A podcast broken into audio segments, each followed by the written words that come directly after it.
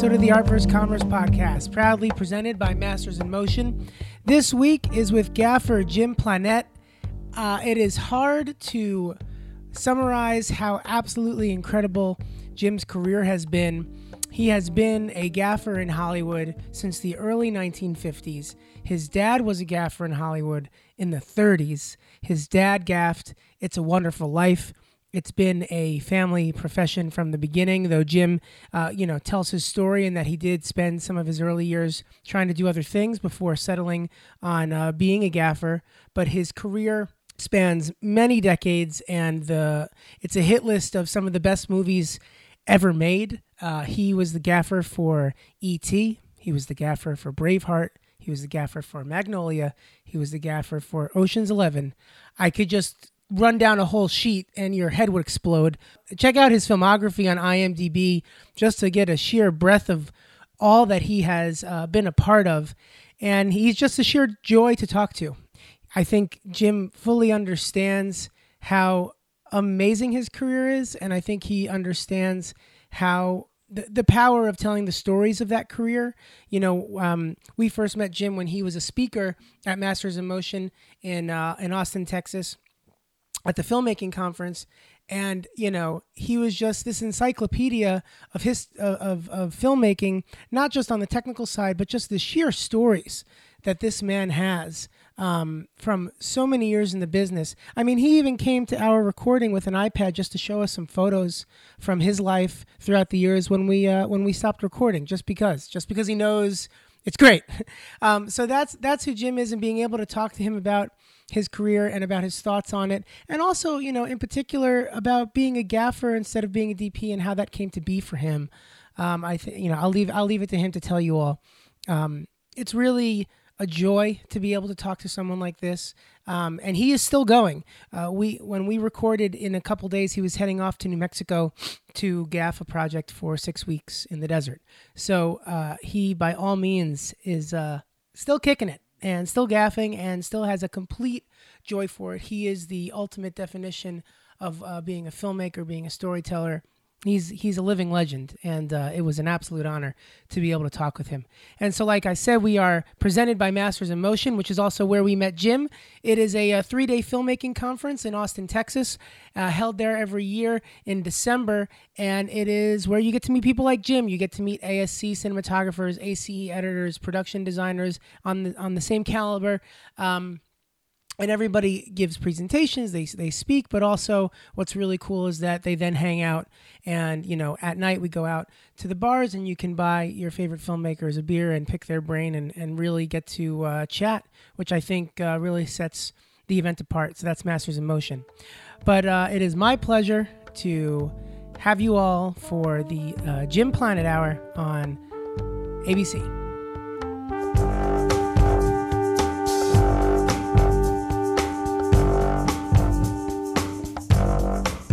like sitting down trying to think about how to ask questions with you and how to talk to you, and it seems that it's kind of inevitable that it starts really all the way at the beginning, being born into a an industry household and having a, a, a prolific uh, gaffer as a father. And so I just wanted to know to start, what was it like um, growing up in a household where um, someone was part of the film industry and, and making, in a major way, making major movies? Well, my my home life as a child was was kind of strange because uh, when I was little, even when my, when my father was working in Los Angeles, they were working six day weeks.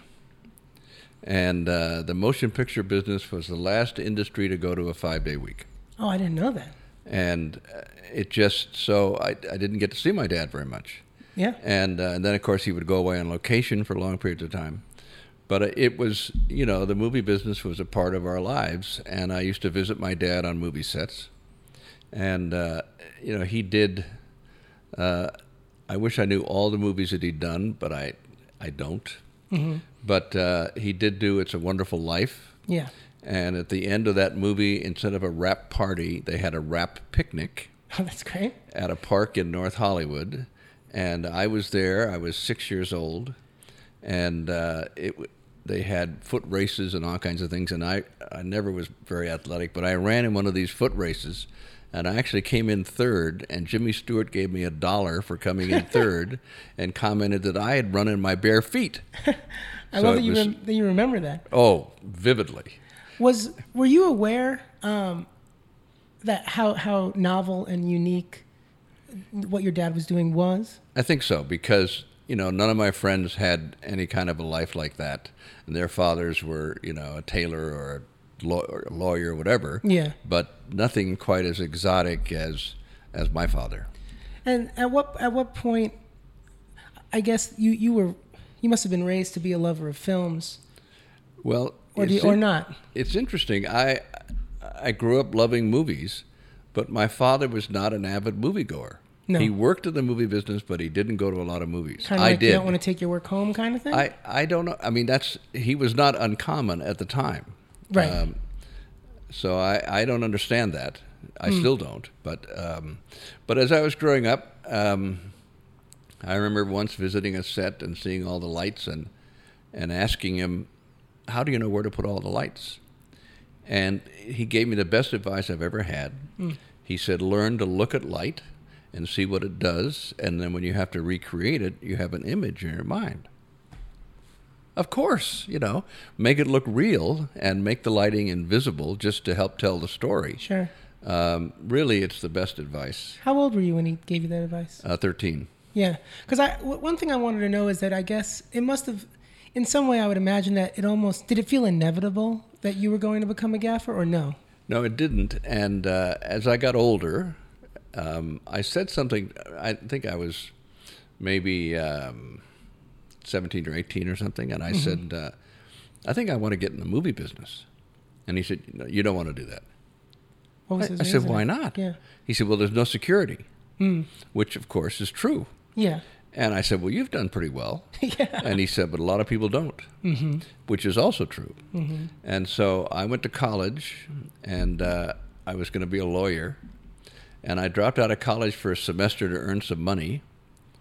And the quickest way to earn the money was to get in the movie business. Yeah, And 50 years later, I'm still here, you know. yeah. W- when you had that inkling that I want to be in the movie business, was it to be a gaffer, or were you also interested in other things before you settled on that? Well, it's interesting. I, I thought about my father really always wanted to be a director of photography, and he would have been a terrific one. But it was just very hard. It's hard now, but it was harder then to make that move. You think from- so? Oh, Harder then? Absolutely. It's a different union. It's a whole different thing. Mm-hmm. So one of the cameramen that he knew uh, organized a meeting for me at the camera local, Yeah. and I was there with three or four other guys. About what age? Um, I think I must have been in my 20, early 20s. Okay. Okay. Um, Young adult. And uh, so the, the man conducting the meeting Mm-hmm. said, It's very simple. You get a job, you get in the union. I said, But you can't get a job unless you're in the union. Yeah, the catch well- twenty two. It's like catch 22 Yeah. because they really, you know, the union movement is to encourage people to join a union, but not in Hollywood. I know. It was the other way around. It's not as bad today as it was, but it's still difficult. Yeah. Um, but then it was virtually impossible. Um, and I, I could have persevered more, but that was so discouraging that I didn't. And um, but I, uh, I started working uh, as a lighting technician, and uh, I, I became a gaffer pretty quickly. And Did you uh, have in the beginning in the the goals to be a DP, even like maybe knowing that your dad wanted well, to, or I was uh, I was married with children, Mm-hmm. and if if you want to take a break and say, okay, I'm not going to do this anymore, I'm going to be a DP. yeah, That's what you have to do. yes, And how do you support yourself? Because the jobs are going to be few and far between, right, and so it's really difficult. Uh, you know, if if you're independently wealthy, or if you've got a wife that's working full time, yeah, uh, that helps. sure. But I didn't have either one of those things, and um, So it was a pragmatic decision. pardon. It was a pragmatic decision. That's right. No, no, absolutely. And uh, you know, at a at a certain point, number of times, people have said, "You should be a DP." Right. And so there are times when I could have, but I would have been the DP on Halloween Six, Yeah, I understand. or or the gaffer on Braveheart. Let's see, which do I want to do? Well, here's the question though, because I know that I'm talking to a lot of people when we sit down and they are making these choices and they're going a couple rungs down the ladder to get onto a different ladder to come back up that ladder. Now you would have been on on Braveheart 6, but maybe not for a long time. Like, you know, that the You mean. Halloween Six? Oh yeah, yeah, what did I say? You said Braveheart Six. Oh shit! no, Halloween six. Um, you know, you didn't want to. You you didn't want to test those waters to see. You That- you were worried that it would take too long. That's right. Yeah. And and also you're there's no guarantee of success. Right. Now, now, there's a number of gaffers that have done it. Claudio Miranda certainly has been quite successful, uh, and I'm not sure what his path was. Mm-hmm. Right. There's a, a guy I don't know many gaffers because we don't work together, but Yeah. one that I met, Robbie Baumgartner, decided he wanted to be a DP, Mm-hmm. and uh, turned down a number of jobs as a gaffer to continue on that DP path. That's what it takes. Yeah. No, that's right, exactly. And uh, and he's been he's done very well. Mm-hmm. You know, he worked his way up, but he just recently photographed a ninety-eight million dollar movie. Yeah. So wow, pretty great. Yeah.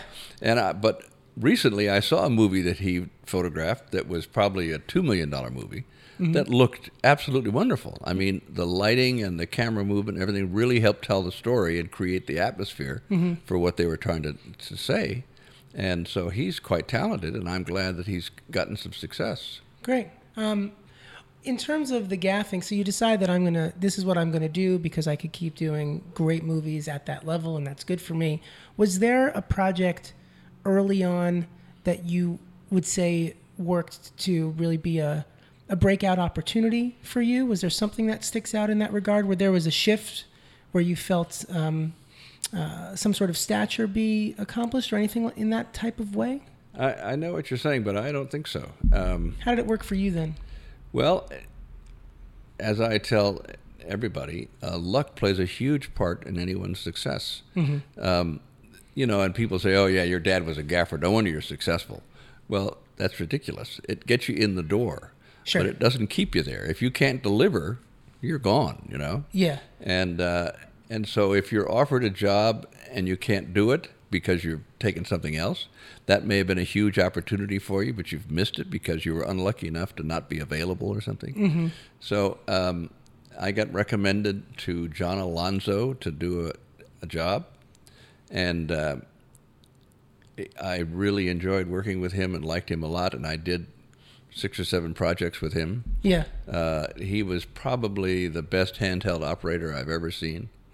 Uh, and um, we were doing a movie called Sheila Levine is Dead and Living in New York Okay. with Jeannie Berlin. And the director was Sidney Furie. And we were doing some tests at Paramount. Yeah. And uh, all of a sudden, we got a call that the movie had been postponed indefinitely, and we were all out of work, except John, who had a pay or play, of course. And uh, so the key grip and I got another job. And uh, it turns out that Jeannie Berlin had rewritten the script and taken it to Robert Towne, Robert Evans, and uh, said, you know, I've rewritten the script. And he showed it to the director, and the director got pardon the pun, furious, and uh, said, "No, actress is going to rewrite my script," and stormed out of the office. And so that's why they postponed the movie. But they were doing Chinatown at the time at Paramount, and they weren't happy with the DP, so they let him Oh, go, wow. and they hired John Alonzo. So that's the lucky thing for John Alonzo. Right. He got Chinatown because of Jeannie Berlin. the job I took instead of Sheila Levine was a movie called Gravy Train, and the cameraman was Jerry Hirschfeld. So that means that's the reason I got to do Young Frankenstein. It's all just happenstance. It's just incredible. Yeah, that's that's a lot to take in. I mean, it kind of. So, what do you feel like um, was in your control at that time? Just the quality of the work you were doing, and that's really all. That's really all there is. I think that's right. And then, um, obviously, your filmography is is long and impressive. But for you, I was curious what you consider your biggest films that you worked on, or the ones that you were um, the most proud.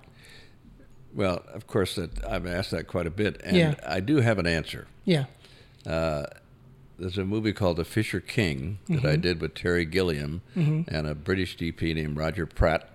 Both amazingly wonderful people to work with and uh, collaborative and one ideas and um, and uh, I I uh, met Roger Pratt because of a producer that I'd worked with on a movie that I didn't particularly want to do, but I did it anyway. And then she recommended me to Roger for The Fisher King. So again, luck. Why why did you enjoy working with Roger so much? What was it about him in particular? Well, because he was, uh, you know, he wanted to share the the lighting. You know, he was collaborative. When I first met him, I wanted to meet him because he had been the cameraman on Brazil, and I which I really loved. And uh, but I knew he was a British cameraman, and my understanding was they did all their own lighting, Yeah, and that's not what I'm looking for. I'm looking for a collaboration. absolutely. Yeah. And so at one point we were getting along and talking, and he said, Are you one of those Hollywood gaffers that wants to set all the lights? so I said, uh, No, but I want to be involved in the setting of all the lights. Yeah. He said, That's what I'm looking for. I said, Well, great, you know? Yeah. And he said, So there's going to be a gaffer in New York for that part, and then you'll be out here in California. So I don't know what I was thinking, but I said, I'm not interested in doing half a movie. Oh wow. And and he went, "Oh, well." Uh, so I ended up doing the whole movie. Where did the confidence to say that come from? I have no idea. Really? Uh, really, That's not normally your bag, or no, none. I just have no idea. it worked though. That's right. And uh, one of the in that movie, I don't know how familiar you are with it, but there's this huge scene in Grand Central Station where Robin Williams follows this young woman home every day until she gets on the subway because he's in love with her, but she doesn't know him and he doesn't really know her. And so they're at Grand Central Station, five o'clock in the afternoon, as she's coming home from work. Yeah. And they walk in, and when we're scouting, Terry Gilliam said, Wouldn't it be wonderful if, when they get to the main floor, everyone starts waltzing around the information booth? And the two producers, their jaws dropped, and they went, Terry? Yeah. Well, that's what we did. Yeah. And so it's five o'clock in the afternoon, and all this goes on. Well, of course, we can only shoot from 10 p.m. at night until six o'clock in the morning. Sure. So that was a rather huge lighting job. And uh, it was a great experience, and it worked out. Yeah. Um, Famous scene. yes, that's right. So it just, and recently, BAFTA did a tribute to Roger Pratt in London, and my wife and I went over to be a part of it.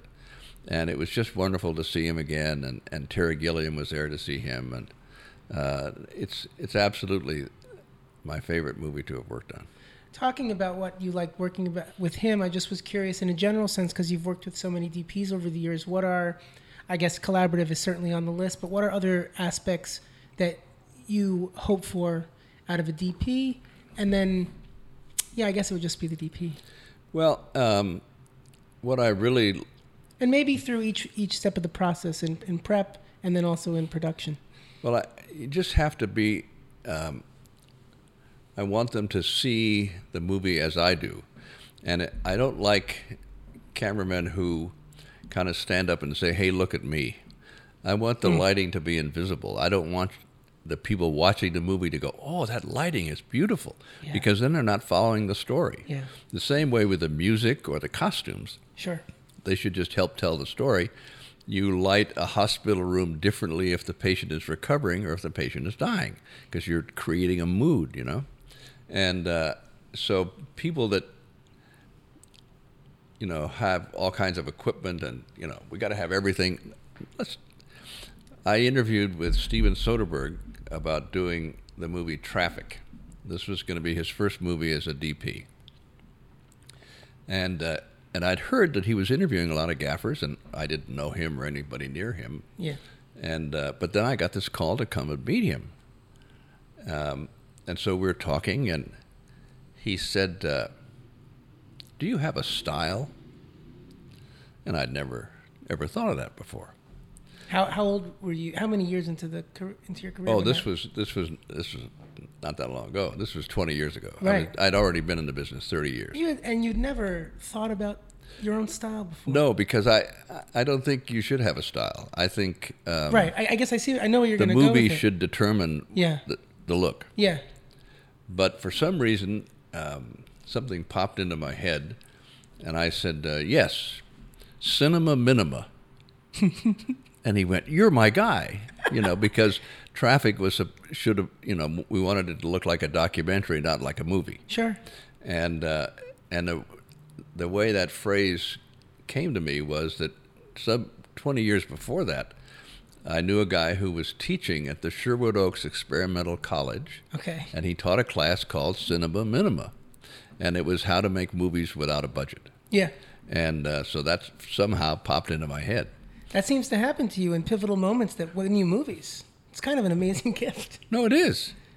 And uh, and then I did you know six or seven movies with Steven, and uh, yeah, I wanted to talk to you about one. I mean, Ocean's Eleven is one of my favorite movies of all time, and for me, I think the thing that I love the most about it is it, it's such a it's a masterpiece in pace.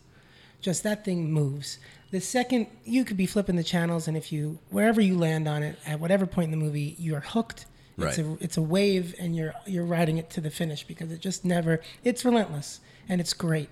Um, what was it? I, I I'm just like geeking out to talk to you about it. What was what was the process like in in, in prep for that? Well, it's interesting. We were doing traffic, and everything was great. And he told me he was going to do Ocean's Eleven, and he was going to have Harris Savides shoot it. I said, "Oh, you know, he's a wonderful DP. Yeah. Great." And uh, and then a couple of weeks later, he called me and he said, "You know, I'm going to shoot it myself." He said uh, after traffic, he said, "I don't think it would be fair to Harris for me to hire a DP because I'm just too used to being in charge." You know. I said, "Okay." So he said, "W- "Would you like to do Ocean's 11?" I said, "Oh, it's one of my favorite movies." He said, "Have you seen it lately?" So I said, "Well, I haven't seen it in 40 years." Yeah. He said, "You should take a look." And so I did, and the first one is just it's wonderful because it's the, the you know the the Rat Pack and all of that Sure, stuff. But yeah.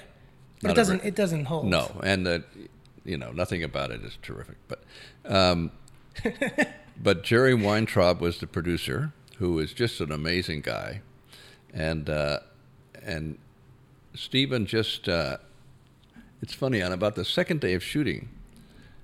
Jerry turned to me and he said, uh, "You know this this Soderbergh, he's he's not directing the actors." So I said, "Jerry, if the actors are doing what he likes, he doesn't have to say anything." Yeah. Oh, I guess so. Well, because I was going to ask you, you know, in those situations where the director is DPing, how does that change your job?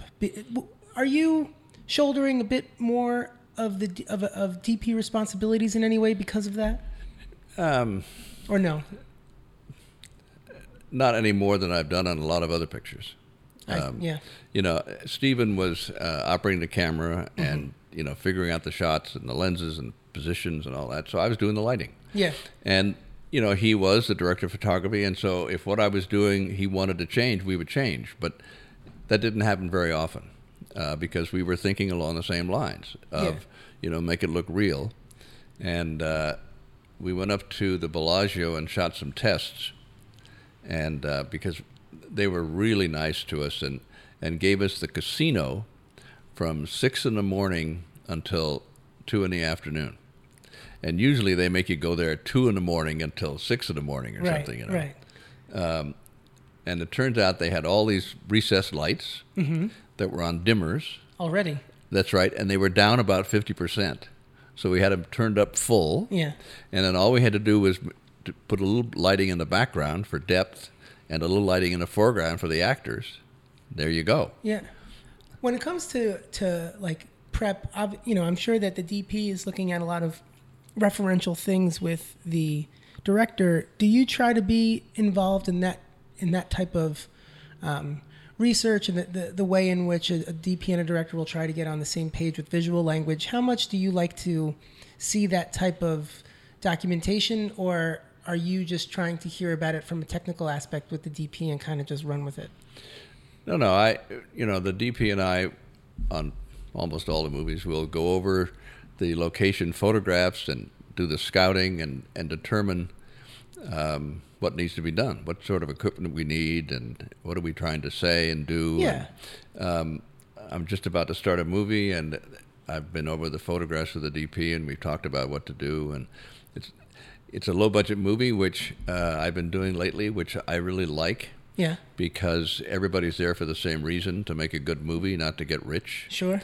And uh, it's certainly more challenging We don't have all the equipment in the world, Yeah. cinema minima, There it is. and uh, and now it's become easier and easier because the ASA has gone up. Mm-hmm.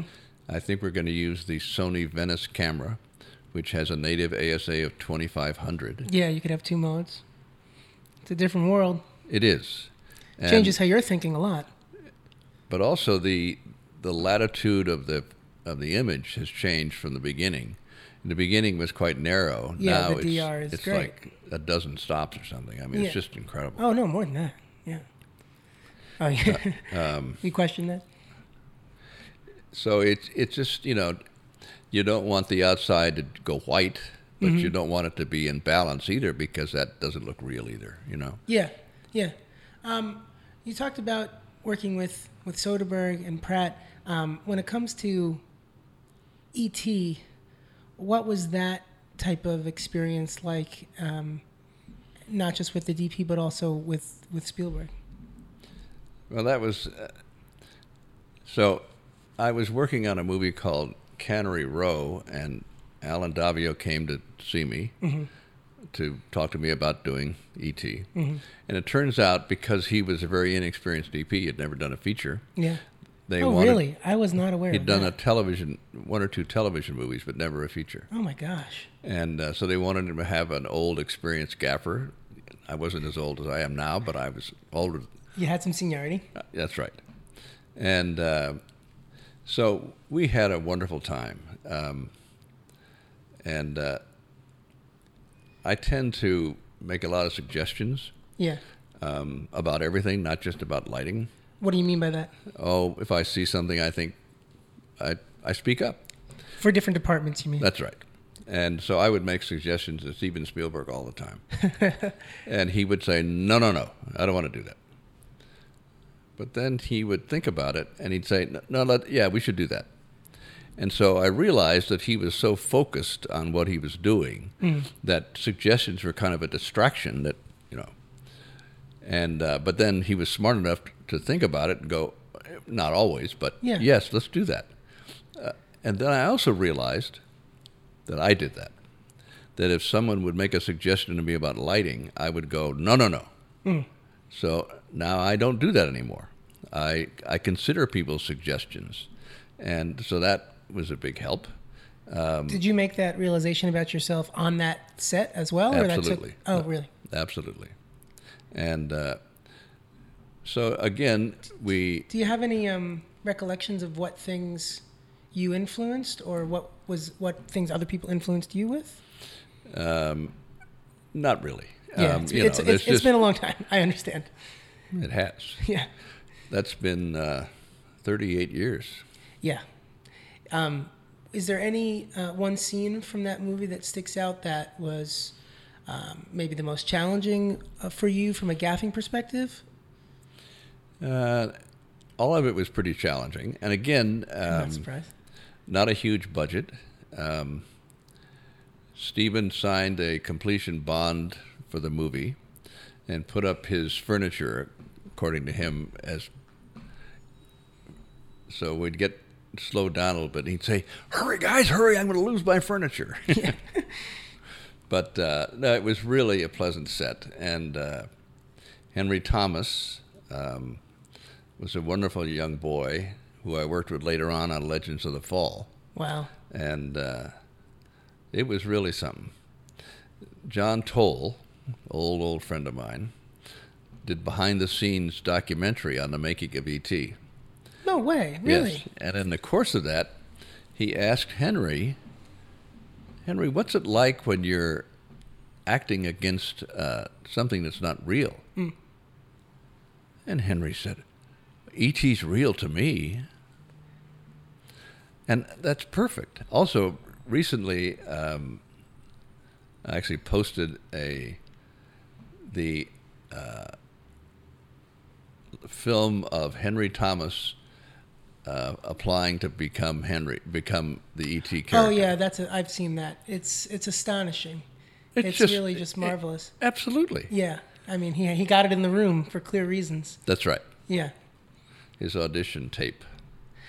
So I'm sitting here and I'm thinking about your filmography and all of the movies, and it it's just seems to be back to back to back for for decades. And I guess I I on paper it looks like the whole time that there was a certain level of control and that there was a certain level of consistency. And from the personal experience that you actually went through, like living a life in the Hollywood circuit, just the the highs and lows, or the was there periods of uncertainty about getting another gig? Because it seems from the outside looking in that that you know if there's any career that seems so rock steady, it was yours.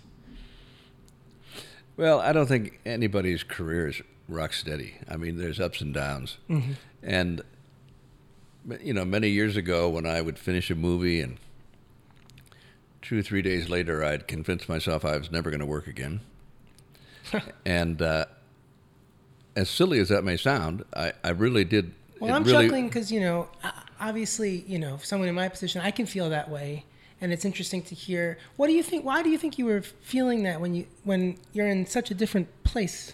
But you just you you never know where your next job is coming from, Yeah, or you or whether you're going to have one. yeah, And uh, but finally, I told myself, you know, when you work on a movie, it is so intense that you need a break in between. And if you can't enjoy those breaks, then you should just start doing television, where there's more consistency and more, you know. right, I don't want to do that. So then enjoy the time off. yeah. How old were you when you think that you like actually really were able to embody that idea? Probably forty. Yeah. Um, but I really, I I started kind of old. What do you mean by that? Well, I mean, I didn't start working as an electrician until I was 26. Well, right, because you went on on the whole not film mode for right. a little while. Right, school and different jobs, and um, and uh, so now, and also, my father never looked for work, and sometimes he'd have quite a bit of time off, and I'd say, you know, why don't you call Joe Byrock and see what he's doing? Yeah. He's got my number. I said, no, I know he's got your number, but maybe he doesn't know you're available, you know. Yeah. But so that's the way I grew up, and so I've never looked for work. Did your father ever discuss ever explain that that mentality? No, What do you think it's it just was? I, I think he was shy. just shy. Yeah. It wasn't a tactic in any way. No, no, no. You think no, he, like he should have he should have called him. that's right. Um, and maybe maybe I should have too. But I, and I did have not horrible time off, but I had more time than I wanted off, and I probably should have called somebody. Yeah. But uh, I just didn't know how to do that, you know. And now you just go online or something and say I'm available, but Has that ever has that gotten easier with with more experience and more time? what? Not not looking Call- for work? No, asking people. Oh, I don't. Yeah, so you've you've held to that, Yeah, no, I don't. even though you feel like you that that it's not the, It's the worked best so thing. it's worked so far. It certainly has. Yeah, I mean, at, at a certain point, it's like, why? You know, you're that's that's totally true. Um, when you're on any of these, like the, the the touchstone films of your career, was there an? Did, did any of did it feel? Did those sets feel different, or is it always you never know, and then some hit and some don't? Or did, did any stand out while you're doing like you know what something something special is happening? Absolutely. Um, while we were doing ET, there was no question it was going to be a special movie. Why? Well, be, because you could see it the way the the kids eh, the kids were so wonderful. Mm-hmm. Uh, Drew Barrymore, when she was like seven years old or something, it's Yeah. just amazing, um, and it you could just you could just feel it, you know. Um, and I think during Braveheart, uh, we knew we were making something really special. Um, Again, what what made it stand out?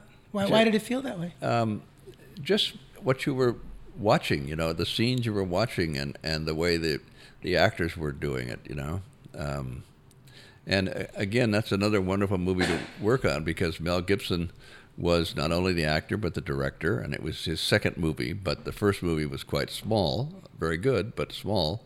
So this is something that was, you know, really big for him. Yeah. And John Toll, the DP, could have just said, "Here, and this is what we're going to do," but he wanted to make sure that Mel got the movie that he wanted to make, and so he let Mel figure it out, you know, with some guidance and things, but not taking over.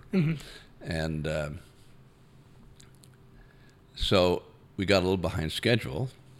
Yeah. Not Well, a- I was going to not a surprise.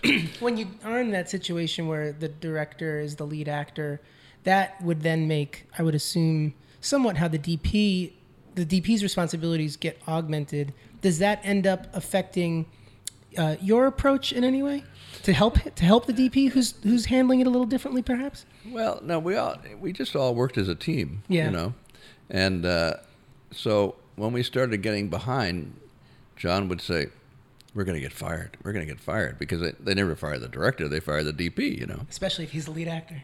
that's right. Yeah.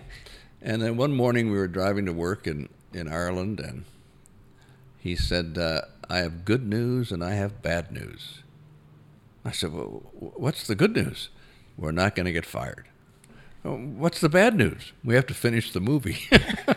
Was there a moment that solidified that for him that he knew that? yeah, What happened? I don't know. Oh, really? Yeah. Interesting. Um, we shot for 108 days. It's the longest movie I've ever worked on. Mm-hmm. And uh, 108? yes, My God, it's a long time. that's a long time. We were six weeks in Scotland and 16 weeks in uh, Ireland. What was taking so long? It's it's a big movie. but I there mean, are, uh, I mean, there are a lot of big movies. They don't take that. Well, there's, that's not the longest movie. I mean, Yeah. uh, Apocalypse Now. Okay. Know how many Yeah, days they shot? No, I, uh, I I know it's an absolutely crazy number. 238 days. Yeah. Now that, no, but um, you know that's um, uh, 17 weeks or something we shot. Yeah. You know, it's not enormously long, Right.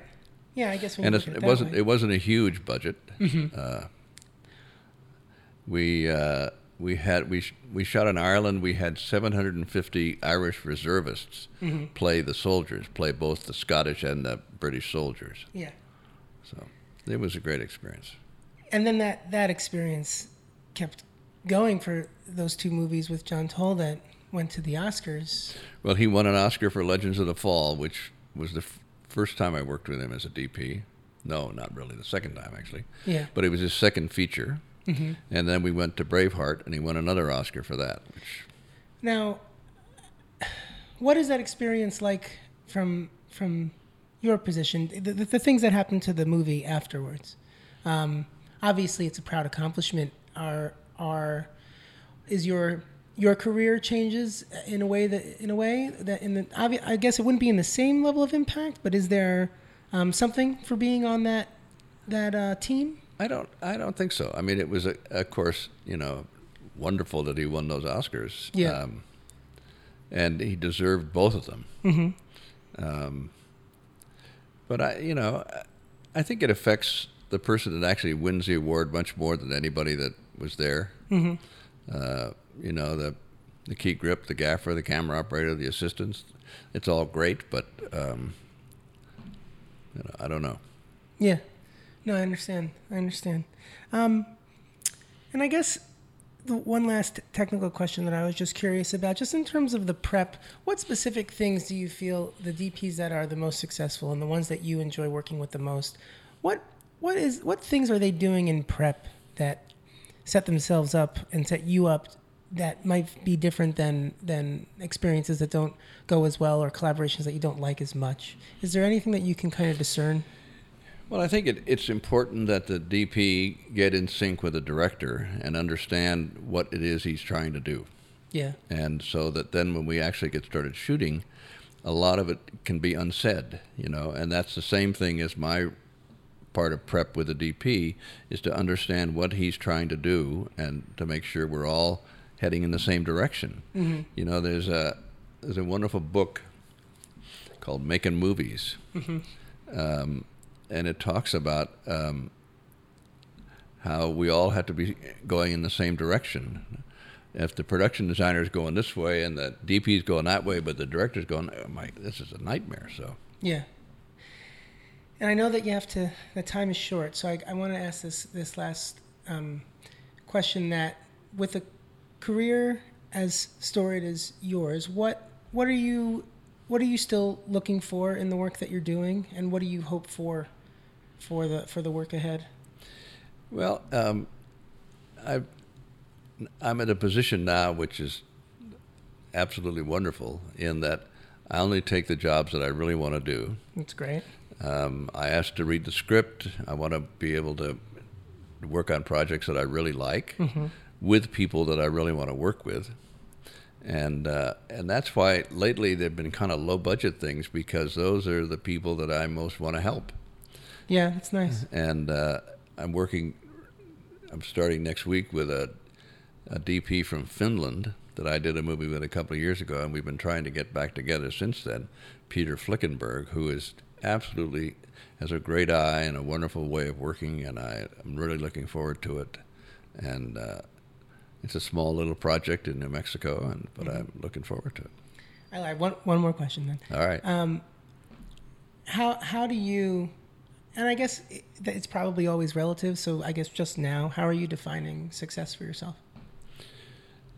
I guess being happy. Um, truly, that I think I've always defined it that way is is doing projects that you love. Mm-hmm.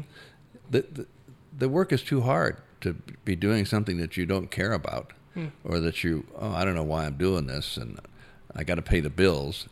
Luckily, I haven't had to do that, Yeah. And um, I may have taken a couple of projects, and I can't even remember what they are, that I haven't been in love with, but not very many. And uh, it's a great position to be in, you know. It is. Um, and you, you know, you're you're helping people uh, accomplish something that they've been dreaming about quite often for years. You know, oh, if I could only make this movie, and now I'm actually making it, and all these people are helping me do it. Is I mean, it doesn't get better than that.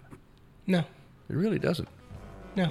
Well, that's. I think that's a great place. A great place to end. Uh, thank you so much for your time and for your stories. You're welcome. Thank you very much. I enjoyed it.